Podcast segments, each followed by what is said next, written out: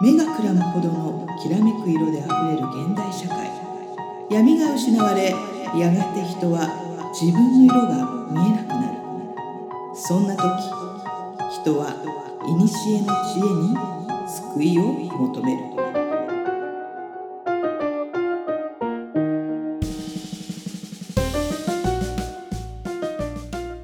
このポッドキャストは2万年生きている魔女で占い師の真帆さんと自由人で何でも屋の上ちゃんが魔術、占い、オカルト、人生哲学などの話題を中心にゆったり話すポッドキャストです。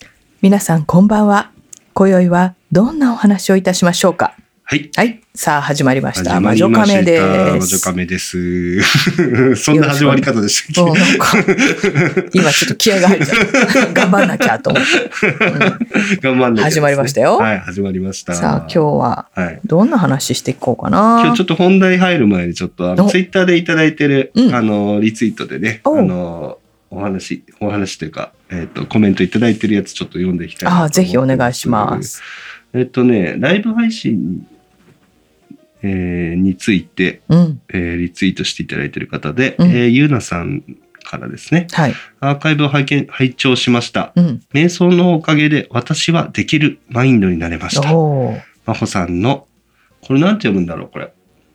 なんとかのようなお召し物が素敵でずっと気になっております。これなんて読むんだ 検索してごらん検索。これこれ。うんうん知ってる。検索。検多分検索すると出てくると思う。なんて書いてあった？チーパオ。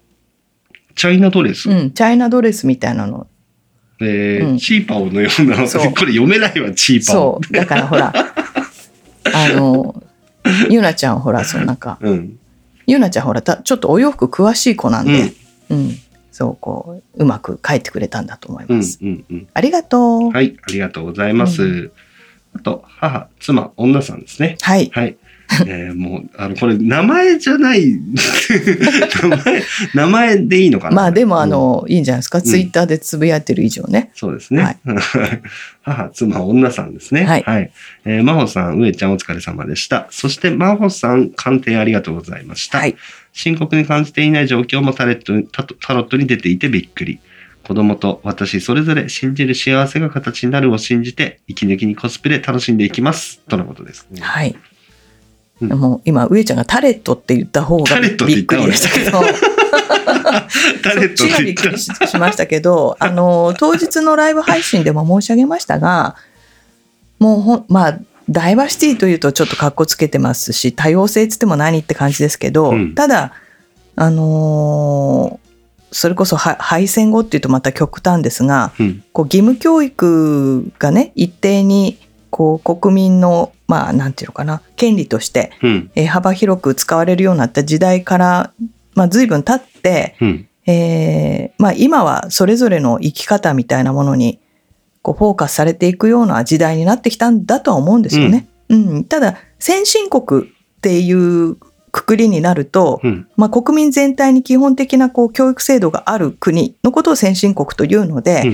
まあ、義務教育はあってしかるべきかなって個人的に真帆さん思ってるんですけど、うんまあその中で例えばお家で学習をするっていう選択肢があることはいいことだと思うので、うん。まあ、願わくばお家にいる場合はあの、まあ、ちゃんとしたそれなりのできる勉強法とあと家事、うん。まあ、洗濯ねお掃除お料理の支度の、やっぱり分担をお子さんといえどもできたらいいのかなってうん。いうのは個人的に思うので、うん。もうそこはもうどうぞ、あのー振ってねお母さん一人頑張るんではなく、うん子供たちに振ってやるといいのかななんて、えーちょっと期待してます。うん。ううん。んうんまあ、ちょっと今、あの、あの、ライブ配信中のうん続きの、続きをそのまま喋っちゃいましたけど、あの、詳しくはアーカイブで見ていただければ見ていたな。だければね、はいちょっといいのかなと思いますので、はい。はい、ありがとうございます。ありがとうございます。あと、過去配信の、うんえー感想とかもちょっといただいてます。えっ、と、最近楽しいことありますか？物の意味付け、物の捉え方について、シャープ50の回ですね。それについての、えー感想で、ややさんからいただいてます。はい、ややちゃんありがと二人の話で自分も気づきがある。上ちゃんの笑いのスケジュールを入れるってとってもいいかも。うん私も予定に入れてみる。う。うんとのことです。はい。いやいいですよ笑い袋買ってみるのもいいと思いますしね、やっぱ笑うとうん。大抵のことはどうでもよくなるんで、いや、本当そうなんですよ。うん本当に笑った方がいいよ。本当に笑った方がいい。うん、私もだから笑いのスケジュールいっぱい入れましたもん、本当に。そう、だから笑いに困ったらピックボーイさん呼ぶとかね。まあちょっと違う種類の笑いになっちゃうんで。そうね。うんあの、それね、うん真面目に返さなくてあいいからごめんなさい、ごめんなさい、ごめんなさい。まあでもなんかね、うんほんとくだらないことでうんいいので、うん、あの、笑えるといいなと思いますけどうね。ん、そうですね。うん。えっ、と、じゃあですね。はい。えっ、と、同じ回ですね、シャープ50の最近楽しいことありますか、ん物の意味付け、物の捉え方についての回に対しての、えっ、と、泉さんから、はい、泉さんありがとうございます。真帆さんと上ちゃんほどの経験値はないけれど、うんお二人と似た経験があったりで、うん、勝手に親近感、うん。うなずきまくって、首がもどもげるかと思うほど共感の回だったとのことです、ね。ともげなかった、はい。何話しましたっけ、この回。全然覚えてない。シャープいくつって書いてあっシャープ50で、うん。えっ、と、た。楽しめないってやつでしょ？そうそうそうそうそう。えっ、とね、えっ、とね、うん。50は楽しいことしてても楽しくないよねとか、うん。過去の気持ちに引っ張られて未来を予測してしまうとか、うん。うん。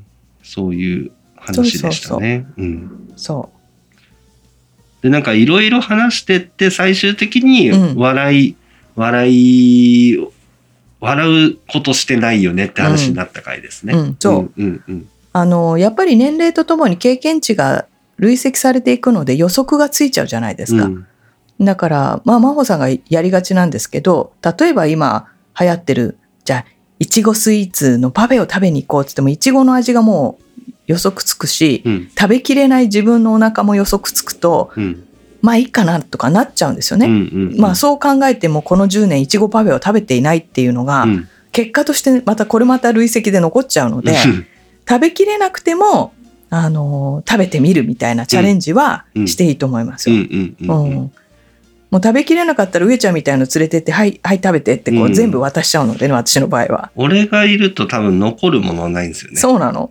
テーブルの上に残るものはなくなるんで。あのー本当にこの、この時代どうなのと思うんですけど、うんこう食べは、食べきらないと、こう上ちゃんがピックボーイさんの前に置いとくと、うん。何も言わずに食べてくれるので、よかったっていう感じですよね。はい。そう。はいねあとは、えっ、とですね、うんスリーコアラズさんからですね。はいはいうんえっ、と、かが影踏みの回ですね。うん、影踏み。えっと、シャープ51、魂とは何？マルチバースとうん影踏みの回。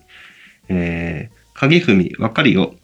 影織りでしょ。やるやると小学生のコアラたちが言っています。うん、あと違うけど、ちーちゃんの影送りもまだやるみたいです。うん、魂が最近にもあるとなん、なんで今まで思い当たらなかったんだろう。不思議な気持ちになりました。うんってことですね。うん。そうなんですよね。うんだから子供の遊びの方が、うん。えっ、と、普通に残ってたりするんですようん。うんうん。し、あの、それこそ異世界もののアニメが今流行ってますけども、あの、がっつり真帆さん今ちょっと見れないんですが、うんちょこちょここう、なんていうのかな、あの、見ると、うんやっぱそういう知識っていうのが入って残ってるんですよね。うん。うん。で、前もちょっと私お話ししたけど、真帆さんゲーマーなんで、うん。ゲームをやっていると、うん。その必ず魔法使いみたいなキャラクターがいて、うん。なんかこうパルプンテじゃないけれども、あの呪文を唱えると、うん。まあそのメインのキャラクターが復活するみたいなさ、うん。案外それを見てると要所要所で本当の呪文使ってたりするんですよ。そうなんだ。えー。そう。だからまあ作る人は多分何か資料を調べて、うん。うまくそれを活用されてるってことなんだけど、うん。まあ、これが口伝としてうん。残っていくんだな、だから案外こうなんていうのかなお子さんの方がうん。そういう昔ながらのこうしきたりみたいなものを知ってたりするなって思う瞬間がやっぱありますよね。うん。うん。あれどうなんですか？テクマクマヤコン、テクマクマヤコンって何なんですか？えっ、とねテクマクマヤコンテクマクマヤコンってうん。えっ、とラミパスラミパスルルルルルじゃないんですけど、うん 逆から読むと言葉になってるんですよ。ええあ、そうなんだ。そうラミパスラミパスルルルルルはスーパーミミラーですよ。みうん、だからここそたくまやたくじゃないやなんだっけ？テクマクマヤコンラミパス、ラミパス、ルルルルル。ルルルルスーパーミラーミラー。本当だ。スーパーミラー、スーパーミラーだ。そうへえ。そう。まあそこら辺はね、あのー作者の方が分かりやすく作られているんだと思いますけうど。ん。うん、えー。うん。そなんかあるんですねそういう。そう。うん、じゃああの上ちゃん聞いたことあるか？油かたぶらって。油かたぶら知ってますよね？はい。何でしょうあれ。油かたぶらっていうのは呪文の一つでうん。有名なんですよ、世界的に。うん。で、えー、とちょっとポッドキャスト上なんで皆さん分かんないと思うけどもし紙があったら、うんえー、とスペルで油かたぶらってまず1行書いてもらいます。えっ、とローマ字で？ローマ字で。油かたぶらはい、うん、そしたら A の真下じゃなくて A と B の下に A を書いて、A と B の下に A を書く？うん、うん。でまた油かたぶらの R まで書くんですよ。うん。そうするとね要は油かたぶら油かたぶ R 油かたぶの U までってなると逆三角形になるの。文字が。それが魔法陣になるっていうえー。その呪文なんですよ。すごいあの多分検索すると画像でボンと出てくるのうでん。その方が皆さん早いと思うんですけど、うんうんうんあのただ知らないだけでねあの生活の中にそういう呪文っていうのはあるんですようね。ーん。うんうん、なんか普通に使っちゃってるけどそうそうそうそう知らなくてもなんかそういう由来があったりするんですそうだからこそたくまやたくこそたくまやたくこそたくまやたくふっていうのもそうですし、うん。あの遠神へ見た目って、うん。あの東西南北を示す言い方ですですし、うん。あの結構そのジュゲムジュゲムじゃないけど、うん。NHK でも取り扱うとさうん。あの子供が言えたりするわけですよ。うん。そういうのを遊び歌っていう形でうん。覚えていくと口伝として大事な呪文が後世に残る。だって昔はみんな、みんながみんな文字書けなかったからね。うんうんうんリズムに乗せてやるんですようんうね。うーんん。えー面白いうん。えーそういうの調べていくと面白そうですね面白いと思います。えーうんあなんかそれぞれの由来由来を語る回とかやりたいですねああ、そうですね。ねちょっと今度調べてやりましょうぜひぜひやってみてください。うんうんうんそはいありがとうございますう。うん。あともう一個同じ回ですね。シャープ51の魂とは何？マルチバースと影踏みの回の、うん。えー、と感想で。影踏み走ってて影踏まれたら、あ、ももさんからですね。はい、ももちゃん、ありがと影踏み走ってて影踏まれたら魂が飛び出ちゃうからダメって近所のおばあちゃんに言われた。う。うん、うん、うん。なんか鏡見るのも影見るのも怖くなった。うん。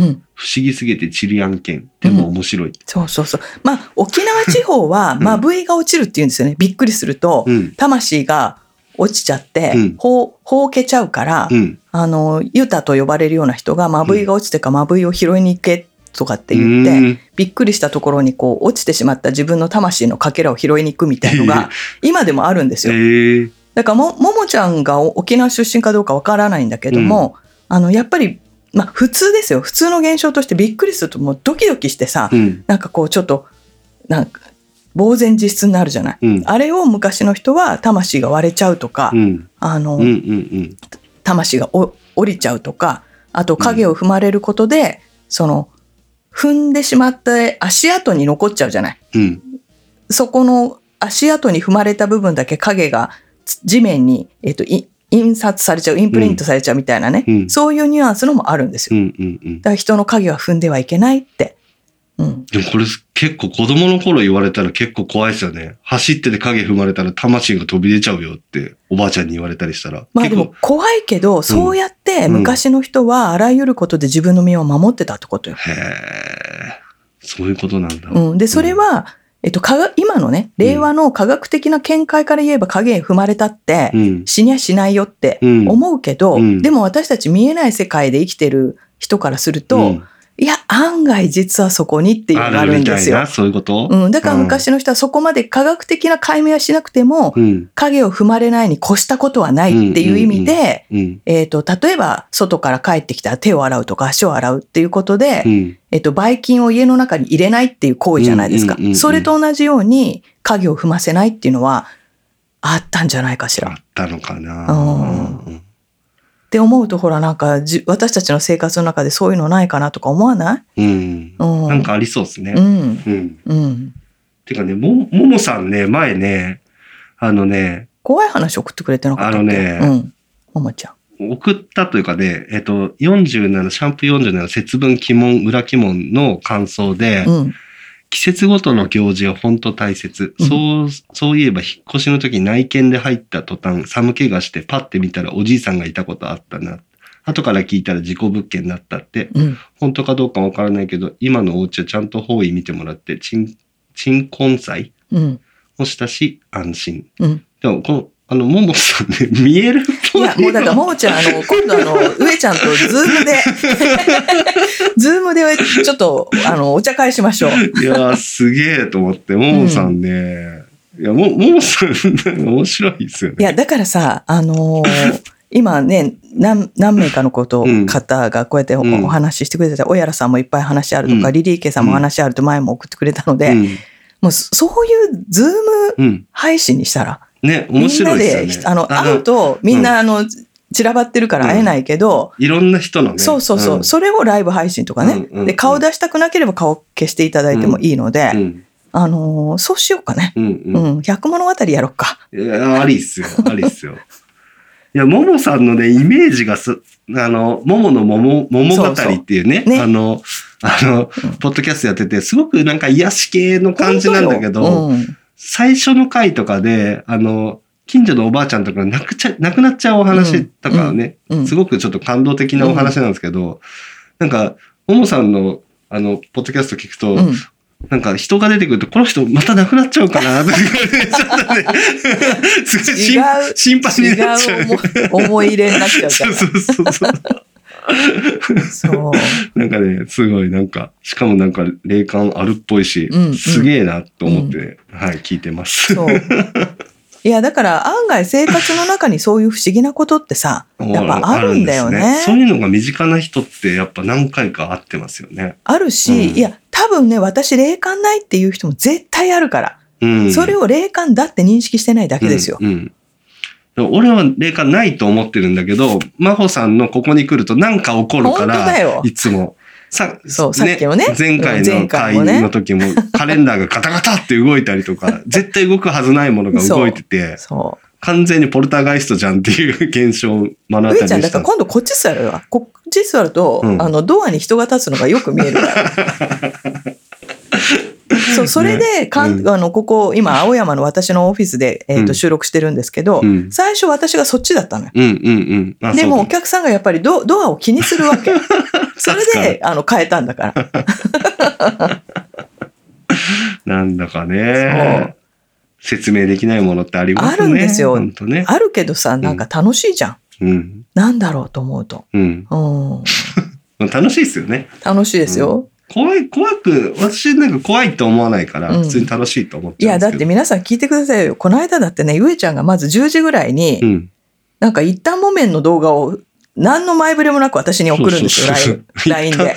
なんかニュースになってて、一旦木綿が出たっていう。せそう、ん説明もなく送ってくるので、うん返しに私が、うんあの、心霊写真の特集をしている YouTube のうん URL を送り、うんで、その次に百物語うんの、うんあの、会に私行くんだけど、うんもうそその説明もしないでう、ん上ちゃんに送り。お互い URL しか送り合わないお互い URL しか送り合わない。うんそ心霊写真のやつ見ましたよ。YouTube。う。見たでしょ、うん面白かった。うんね。うんまあだから心霊写真もね、やっぱりあの、真央さん、立場上結構いろんな方が不思議な写真を持ってきてくれるんですけど、うんあのーまあ説明しようと思えば説明できることもあるのだが、うんとはいえこういう風に見えるって不思議だねっていう写真は多いのは事実。うんうんううんん。うんそれが光なのか、ズレなのか、うんまあ、いろいろその、こう、機材的な説明はできるんだけど、とは言ってもこれ人の顔に見えるよねとかさ、そっちがやっぱ不思議よね。うんうんううんん。だから何かね、いろいろあるんだなとうん思って日々楽しく過ごしております。はい。さあ、そんな感じで、はい。今日の本題、こっからなんですけど。本題行きましょうかはい今日の本題、こっからですよ。はい。うん本題ですね。うんえっと、今日は、うんえっと、超能力はい。について、超能力。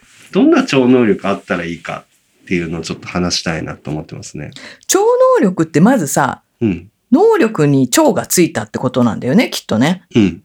で、超えるってことです。超えるってことだよ。能力を超えた、うん。なんかその先の能力みたいな感じだよね。うん。じゃあどんな能力がまずある？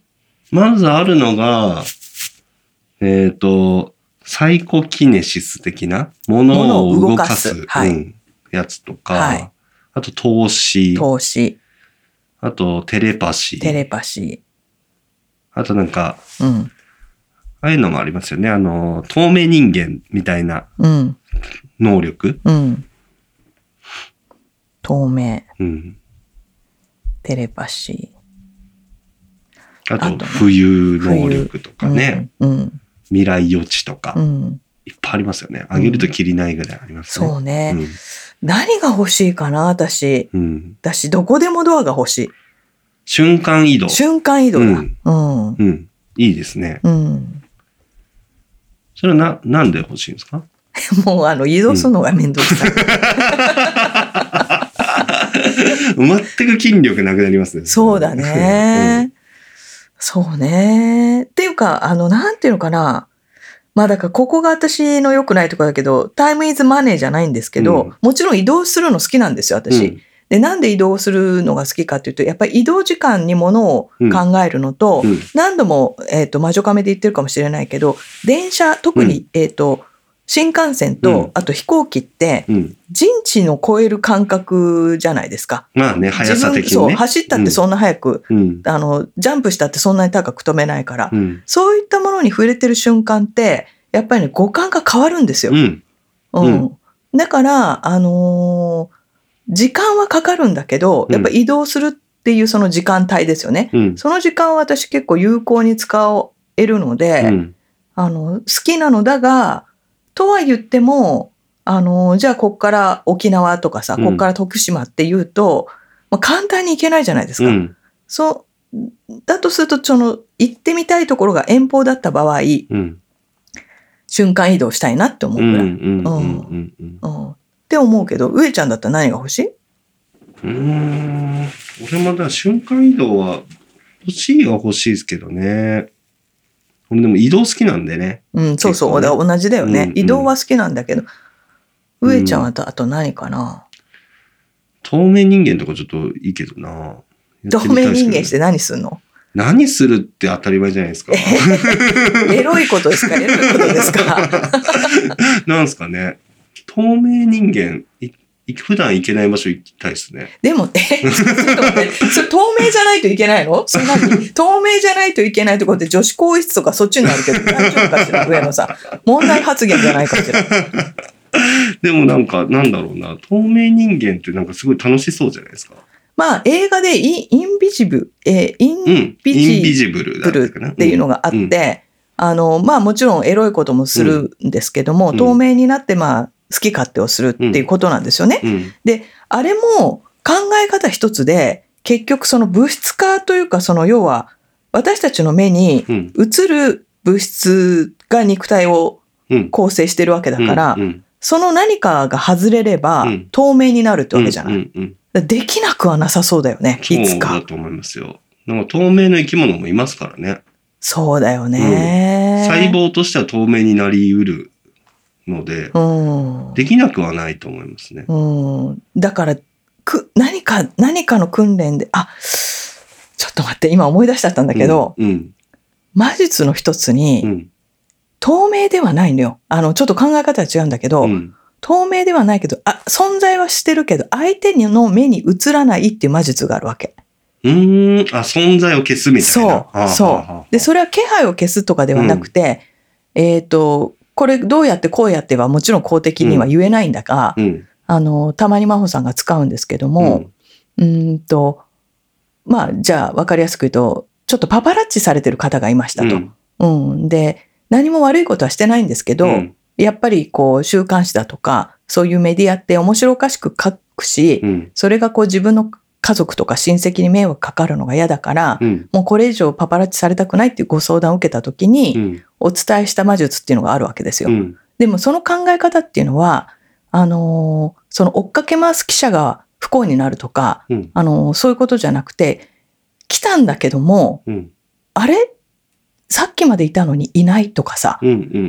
あれ？この道通ると、例えば上ちゃんちのはずなのに、どこ曲がっても上ちゃんち行き着かないとか、うん。なんかそういう、ま、魔術はあるんだよね。えー、それ意図的にできる。意図的に。えー、そういう方法がある。そういう方法がある。公には言えないけど。もちろんです。っえー、ていうのがあるから、言い方変えれば透明人間だよね。うん見えなくなるんだもん。確かに確かでも、実際に見えないんじゃなくて、その今の話だと記者記者が勝手に道に迷ってるってに。話なんですよ。うんうん、そうですよね。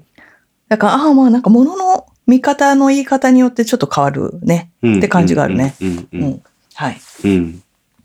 そう、透明人間。透明人間？うんあと何、何がいいですか、上野さん。テレパシーもやってみたいですけどね。テテレパシーというか人の。の考えてることを盗み聞きするみたいな。え、盗聴ですか？盗聴っていうのかな？なんて言うんでしたっけ？そういうの。なんか、悟られみたいなやつあったじゃないですか、昔。まあまあまあまあまあまあ。悟られは悟られるのか。自分の考えがいっちゃうのか。まあ、真帆さんもさ、うん仕事柄さ、うん。まあ、タロットを使ってではありますが、相手の方がどう思ってるかっていうのを読むのが仕事なわけじゃないですか。うん。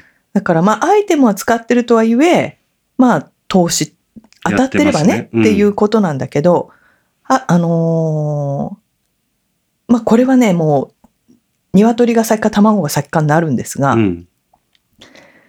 知ったところで、うん。いい情報だったら嬉しいけど、うん悪い情報だったら嬉しかないし、うん。その後うまくいかないわけじゃない。そう考えると、やっぱり上ちゃんが今欲してるのは、ただの盗聴なんですよね。うん。うん。いいことだけ聞きたい。そうですね。うんなんか何かを有利に進めるとか、そういう、うん。なんかすごく欲的なことで言ってますけどね。たださ、なんかこう、超能力というか、うん。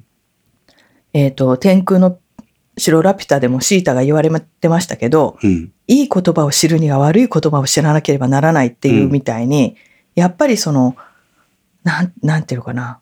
因果応報ではないけど、政府の法則があって、うん。いい能力がつく、つくと、それに伴うデメリットも同等に来るっていうのがあるから、うん。そこまで考えたときにどうかだよね。うん。うん。うん。だから人の話を聞きたいながらも、上ちゃんの話も聞かれちゃうってなると、どう思う？嫌ですね。そう。うん。だからみんな、その自分の、例えば今の上ちゃんの話だと、うん上ちゃんは人の話を聞いてニヤニヤしたいと。うん。でもこのまま行くと普通にこう自然の流れとして、上ちゃんの考えも人に聞かれるわけですよ。うんで、人に聞かれたくないからじゃあ何をするかって言ったら、そのガキ食うようじゃないけど、先に一日一善で、まあ、なんていうのかな。お布施を、お布施っていうと言葉悪いですけど、あの恵まれない人にお金をあげたりとか、うん。そういうところで自分が、こう、うふって、うんメリットをそこで、こう、なんていうのかな、等価交換するっていうのが正しいやり方。うん。うん。うん。うん。言ってるの分か10る日交換ね。そうそうそうはいはいどこで等価交換するかなんですよ。だからセレブの人がうんあれだけ募金活動とかうんするのは、あの、やっぱり儲かるってことはうん、人に羨望されてうらやし、羨まやしがられるので、羨まや、羨ましがられるので、はい、失礼しました。やっぱり恨み妬みもあるじゃない。うん。それを弾くために、それを真に受けちゃうと大変だから、うんあのー奉仕活動っていうことで、うまくバランスをとってるんだよねん。そういうことなんですね。だ超能力を身につけたければ、何かを手放さなければいけないっていうのは鉄則かもうね。真帆さんは、ある意味占いで超能力的なことやってますけど、はい。何を手放してるんですか？結婚生活ですよ。ええ、当たり前じゃないですか。普通の女子としての生活をもう手放しましたはい。はい。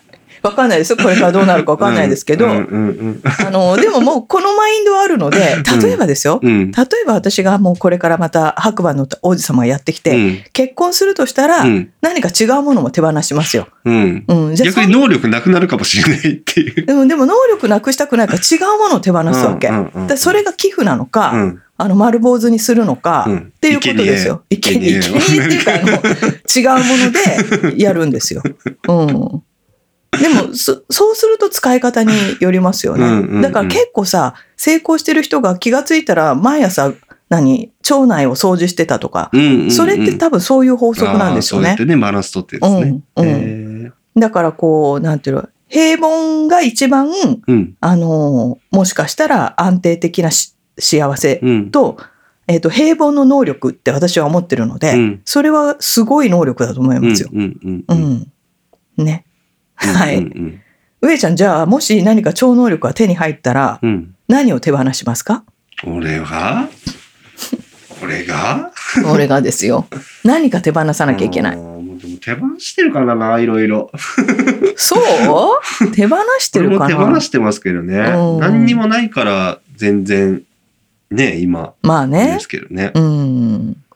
なんだろうなもうその贅肉を手放そうじゃあね。これは、いいんですかね俺にとって嬉しいんですけど、それね。まあね、まあうん10キロぐらい痩せてるから、これぐらいは貫貫禄ということでいいかなと思いますけどね。うんなんか大事なものですよね。手放さなきゃいけない。うーん、でも、贅肉大事よ。喜んで差し出しますけどね。うん。そう。まあまあ、まあでも、だからそれこそ、なんていうのえっ、と、今もうすぐね、受験が終わりな方が多かったり、卒業式を迎える方が多いと思うんですけども、あの、例えばそのじ受験が合格するまでコーヒーを断つとかさ、うん。そういうのってよく聞くじゃん。うんうん。うん、あれは、もう、あの、思いのほか効果はありますようんね。うん。うん。ただ、なんていうのかな。うーんと、例えば子供の受験なのにお母さんが好きなものを立ったところで、うん。子供が頑張らないとっていうのはあるから、うん。ちょっとまた違うかなって気もするんですけど、うん。自分が、あの、当人がね、当人が欲しいと思うもののために何かを立つっていうのは、私はいいと思います。うんうん。俺、グルテンフリーします、そしたら。できる？あもうできるって瞬間にもう返事が来なかったので、まあ皆さんそんなもんですよ。で、そうって言いながら真帆さんも、はい、これお食べって差し出すので、もうそこに上ちゃん今日持って帰るものが、品物が置いてあグルテンるから、入ってますか？入ってると思います。のでまあね。ねう。ん。まあね。小麦粉食べることによって俺アレルギーが発生してますからね。だから小麦以外で美味しいって思えるものは？いや米も好きですよ。うん。うんだからなるべく米は食べるようにしてますね。うんうんお腹空いた時にパンよりも米。そうだね。で、ラーメン食べたかったらできるだけそば食べるようにしてます。まあね。耐えられなくてラーメン食べる時あるんですけど。まあまあ、たまにはね。あと付き合いでうんパン食べるとかもあるんで、付き合いで、ちょっと待って、付き合いでパンを食べるってどういうシチュエーション？あるんですよ。えーわかんない 普ファファ通に。ミレスに行くとか？みんなで。だってファミレスス行ってもライスがあるよね。ファミレスというか、普通にパン屋で、あそこの美味しいパン屋みんなで行こうみたいなタイミングがあるんですよ。上ちゃん、それは女子だな。うん、女子がいる時でしょ。まあ女、女子というか、こまあ、あの、合宿を企画したんですけど、あそそううよねいう会とかで、ここのパン屋美味しいから行こうよ、みたいな話とかで、うーん、と思いながらも、美味しくいただきました、美味しくいただいちゃうんでしスコょーン、スコーンまあ。ね、まあしょうがないよね。まあでも、まあそれって、そっちも生きるために必要なことだから、うん、うんあの、そしたらまあ、しばらくまた1ヶ月パン食べないってやればいいんじゃない、うんまあね、うん食べてますけどね。グルテンだって避けらんないですからね。まあ今はね。ね。何でも入ってるから、できるだけ避けてる。でも、お米は入ってないでしょ？お米入ってないですね。うんだからもう毎日おにぎりだね。おにぎりがいいですね。うん。アレルギーをとにかく抑え。そうそうそうそう、ちょっと上ちゃんはね、アトピっちゃってるからうね。ん。うん。この花粉の時期ちょっと大変なんで、うん。イライラしてたらかゆいんだと思ってください。うん上ちゃんがね。うん。そうね。まあまあちょっとうまく超能力を活かしていきましょうん。う。うん。なんかね、超能力を使って上ちゃんのそのアトピーどうにかなんないかなって思うんだよね。うん。うん。免疫力落ちるとグワーって出てくるんでね。そうだね。うん。いや、まあでもあの、これはあの別にここで喋んなくてもいいんですけど、さっきも言ったんですけど、免疫力が落ちるほどスケジュールがいっぱいなんだよっていう話で。うん そうですね。うん。あの、まあまあいい年になってきてるから、うん。うんそこまで含めて考えないといけないよねっていうとこだね。うん。うん。うまくやらんとっすね。ストレスってさ、うん。忙しいのがストレスじゃなくて、やっぱおい、上ちゃんが苦手な追い詰まっちゃったりとか、うん。ちょっと嫌だなって思うと、もうダメなんだよね。そうですね。うん心の問題です。そうそう。んだとしたら、まあちょっと嫌なことは防げないじゃん。だって基本嫌なことばっかりなんだから、うん。世の中って。うん。だから、楽しいなって思うことをやっぱり入れていかなきゃいけないんだよ。うん。うん。確かに。そう。だから、まあ上ちゃんが一人で楽しめるものをうんちょっと探した方がいいよ。常に。うんうん。うん。で、今思いつくのは何？それ、あのーあのね、ラ YouTube のライブ配信でもうん。言われたじゃないですはいか。はい一人で楽しむことを探しなさい。うん。思いつかないんですよね。私、だから、その時はゲームって言いましたけど、うんうんゲーム楽しめるかっていうと、なんかそこまで楽しめないなっていう自分になっちゃってて。それって、んなんだろう。え、真帆さんがおかしいのかな？真帆さん全然一人で OK なんだけど。いや、えっとね、ごめんなさい。一人で楽しめるのかもしれないけど、うん。なんだろうな誰かと対戦したいのかな？そっちの方が楽しいとは思っちゃうんですけど、へかといってそ、それが本当に楽しいと思ってるかというと、それも疑問ーで。そうだよね。楽しいって感情が今なくなっちゃってるって。いや、いかんな。うん、いかんななんですよ。いやー、ちょっとね、一人で楽しむのを本当探したい。そうだね。あ、でも、それが私運転なのかもしれない。ああ、そうね。ううんん。あの、長距離運転。うんうんうん。うん。さっきの瞬間移動の時に話そうかなと思ったんですけど。うん、あ私ごめんなさいね。私が止めちゃってた。いえいえはい。とにかく私、長距離移動が大好きなんですよ。うんうんしかも、できれば車で。うんうんうん。で、それ何、何がいいかっていうと、うん。あの、運転って集中してないと事故るじゃないですか。確かに。だから集中が絶対途切れさせられるんですよ。うんで、そんなすすごい状態をうん常に維持してるうんんですね。うんうん。6時間っていうか平気で私運転するんですけど、うん6時間の間集中切らさないってすごいことじゃないですか。うんうんだけど、運転してる最中ってリラックスしてるんですよ。うんうんうんうんだから、自律神経がめちゃめちゃ両方、交感神経と副交感神経が両方とも超高い状態を維持してると思ってて、うん。で、めちゃめちゃ調子よくなるんですよ。うん。で、その間に私、ポッドキャストとか、うんうん。オーディオブックとか聞いて、うんうん。び耳が開くんで、うん。耳でインプットするんですけど、うんめちゃめちゃ頭に入ってくるんですよ。うんうんそうすると、運転した後にアウトプットがめちゃくちゃできるってういう。ん運転瞑想って呼んでるんですけど、私それうん運転はマジでいいですね。まあだからさ、もう強制的うにん。1ヶ月のうちに2日間とかうん、行って帰ってくるだけのスケジュールを入れた方がいいんだよ。私の飛行機に乗るっていうのと一緒だよ。別にそこの目的地に目目的があるわけじゃなく、うんうん行くことだけが目的みたいなさ、うんうんうんそれをやったらもう長いから人生さ。ね、ちょっとありだなと思って、だからそれ長距離トラックとかちょっと憧れがあります、うん私、うん仕事として。うん。う。ん。その間一人だけど、うん運転してるだけで私楽しいから、うん。全然ありだな、みたいな。うん。そうだね。まあでもほら、あの、会津磐梯行ってたけど、うんちょっと雪で大変だけど、これからもういい季節だから、あの、本当行って帰ってくるだけでいいんじゃない、うん、うん、ありです、ね。で、ちょっと向こうでうん、こっちでもできるパソコン作業して、うん、で、帰ってくるとうん、うかさ、ん、うん。道の駅をこう渡り歩きながら。うん、うん。それかな。うん、それやりな？ね。うん。まあ前よりはいいけどね。うん。やっぱり一時期ばっ、あのー、わーって地図ができるから体にさう、ん、うん、うん、ちょっと見てるとかわいそうだね。うん。うん。さあ、同じようにね、あのーアトピーで苦しんでる方、花粉で苦しんでる方、楽しいことがなくって苦しんでる方、いらっしゃいますけども、いかに超能力を使って 楽しい日々をするかっていうのを、もうね、大真面目に考えるんですよ。うん、うん。それが楽しいんだかうん、ら。うん、うんうん。ね。あなただったら何が欲しいでしょうかね。うん。ちょっと考えながらお休みいただき、えーこれだと思うものがあったらメールいただくとうん上ちゃんが喜びます。はい。はい。あとは大丈夫ですか？はい。はい。それでは今夜はこの辺で。おやすみなさい。い。